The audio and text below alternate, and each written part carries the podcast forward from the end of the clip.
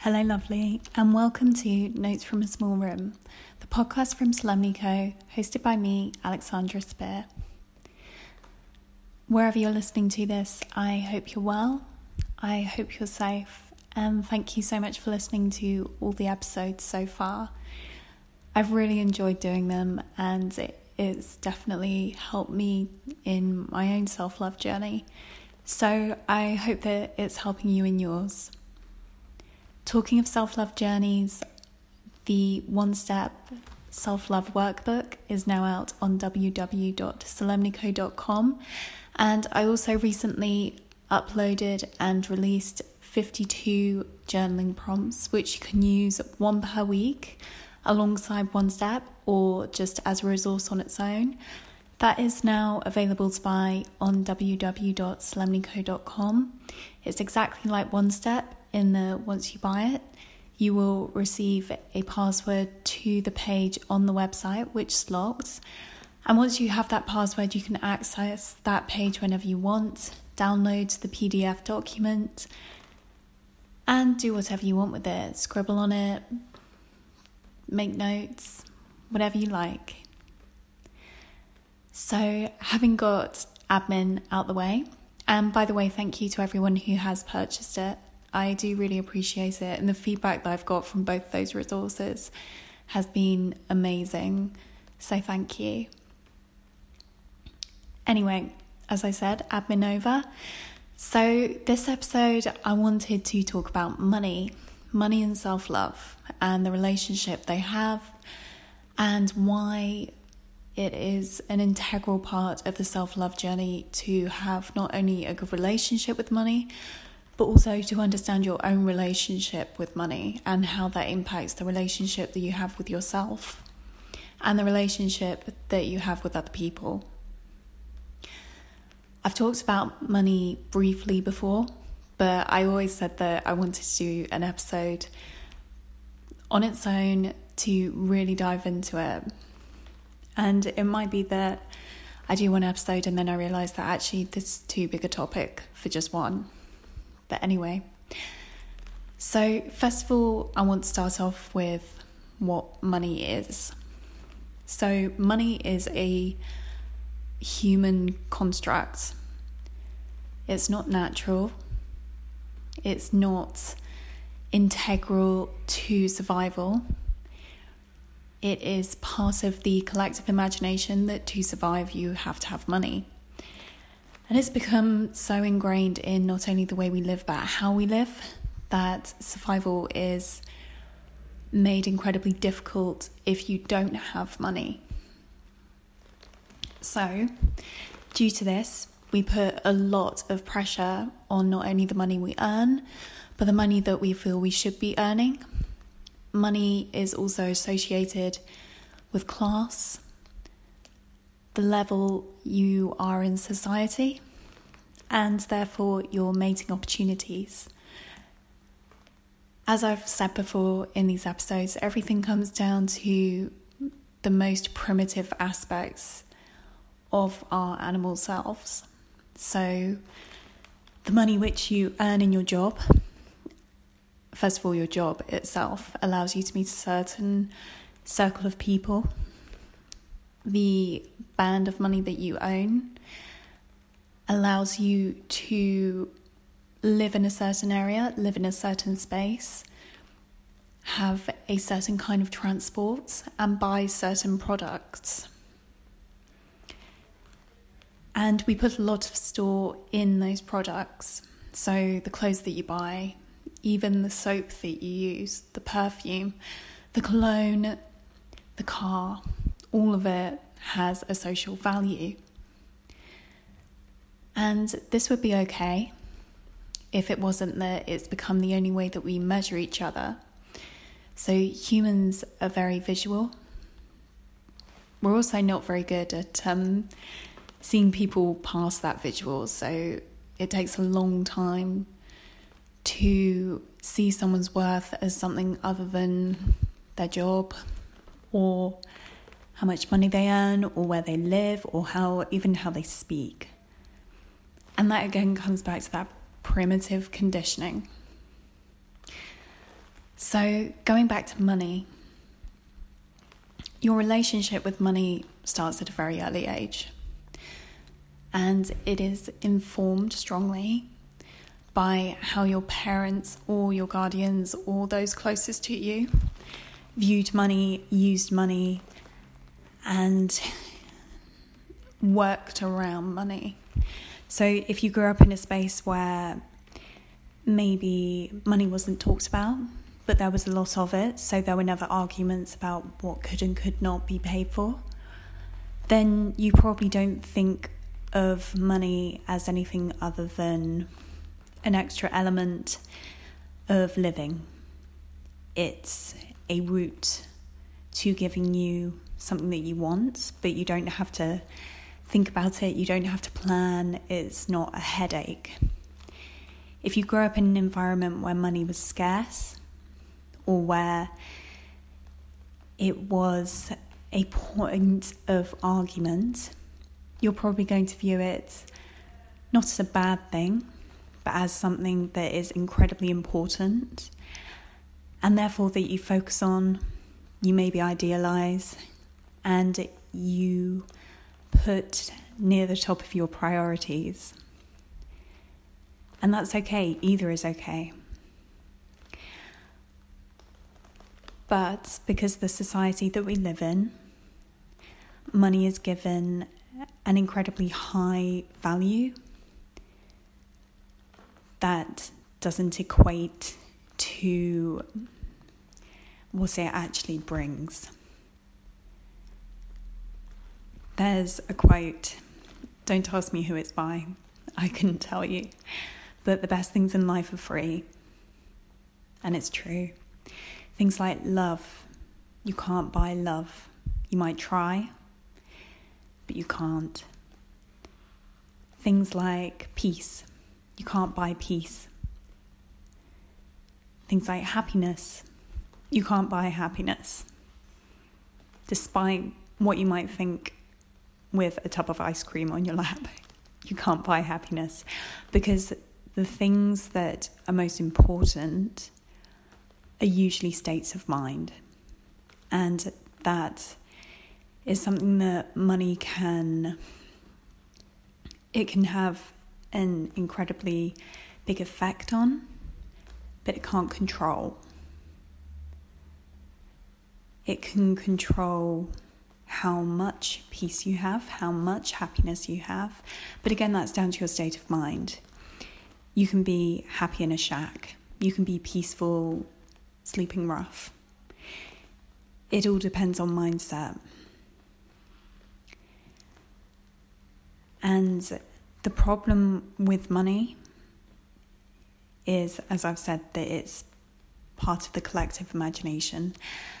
And so it really does impact our self love.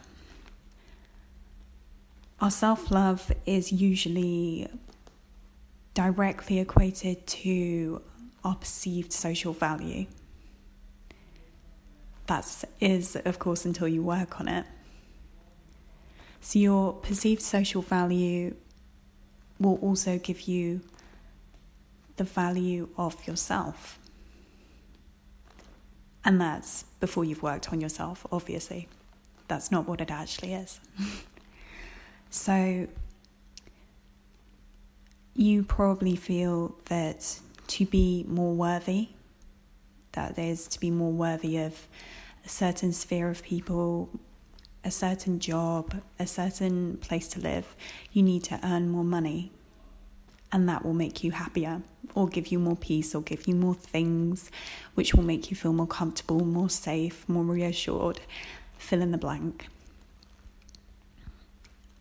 That's not going to happen because self love is a state of mind and you can't buy states of mind. You can buy hypnotherapy, but it's not quite the same. And the way to kind of cut the vicious cycle on the money self love front is to realize that you are enough on the level that you are at.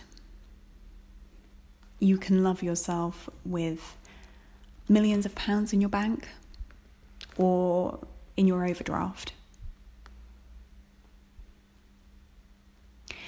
And money should not change the view that you have on yourself.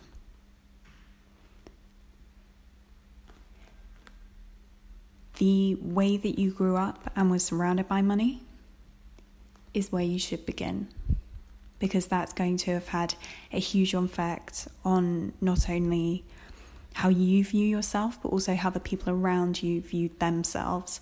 And that in turn will have impacted your relationship with money, your relationship with products, all of that.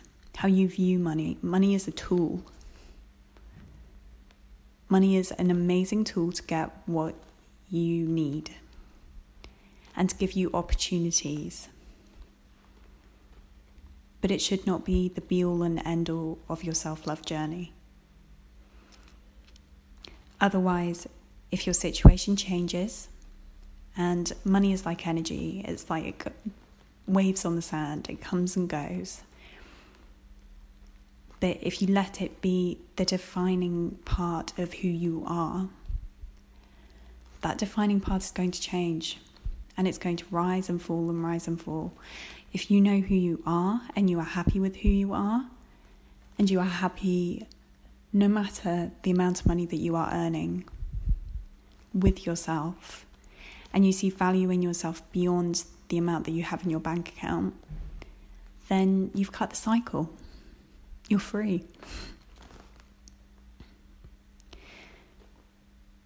Because we should all get to a point where we are earning enough to be out of survival mode. There is a point where you will realize that you are no longer surviving, that you have choice. Unfortunately, the capitalist consumer society will have you believing that there is never enough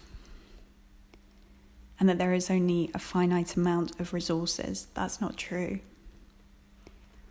And it's just like self love. Just because you love yourself doesn't mean that no one else can, or it doesn't mean that the person next to you has less self love for themselves.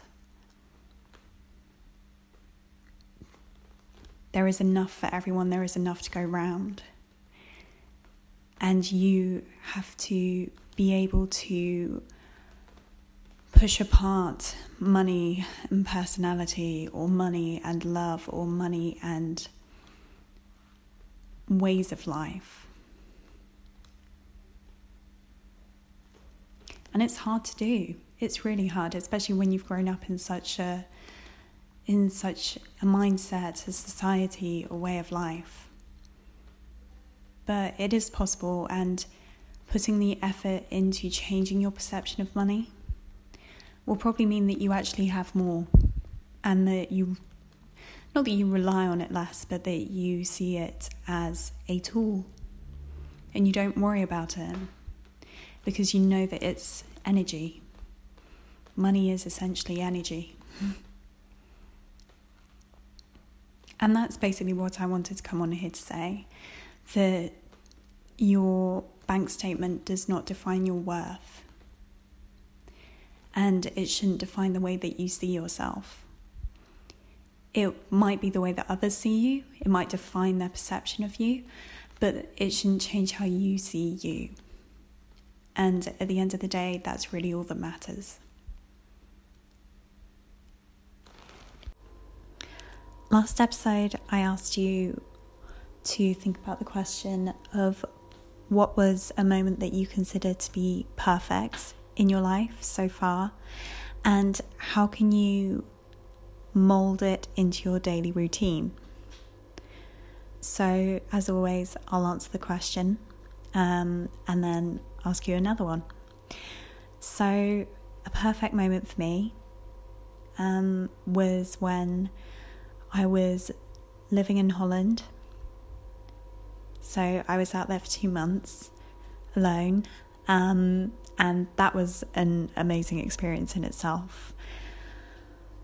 But the perfect moment was when I was cycling back from the beach and I'd spent a large amount of time down there by myself in the dunes, just watching the seagulls going around the sky and watching the sun go down. And I was going down this hill and beautiful sunset. And I realized that that was all I needed.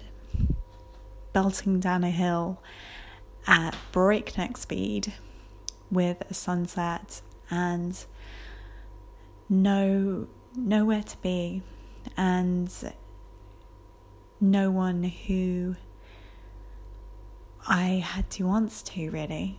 And I think that was when I realized that freedom is a mindset. Yes, it's a state of being, and unfortunately, too many people in the world aren't free. But it's also a mindset we all have responsibilities, we all have things that we have to do. But if you feel free, then you are free. And so I've tried to incorporate that moment, cycling down a hill at breakneck speed with the sunset behind me, into my life on a regular basis. And it's not always cycling, sometimes it's just walking along the shoreline and stargazing and knowing that I can take as long as I want. And yeah, for me, that's a perfect moment. And sometimes moments are minutes, sometimes they're hours, and sometimes they're seconds, but they are blips of perfection in a life which can sometimes seem incredibly not dull, but certainly pressurized. Um, so, building those moments in is not just important, but it's necessary. And the question that I want to ask you and that I want you to think about for the next episode is this How would you date yourself if you were the only relationship that you would have in your life? How would you treat yourself? What would it look like? What would it feel like? Have a think. And if you want to listen back to the first episode I ever did, um, in Notes from a Small Room to get ideas, then go for it. But yeah, so that's the question for the next episode.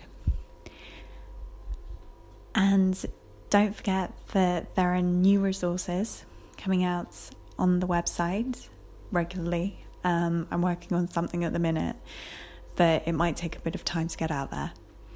So you've kind of, sorry, I'll try that again.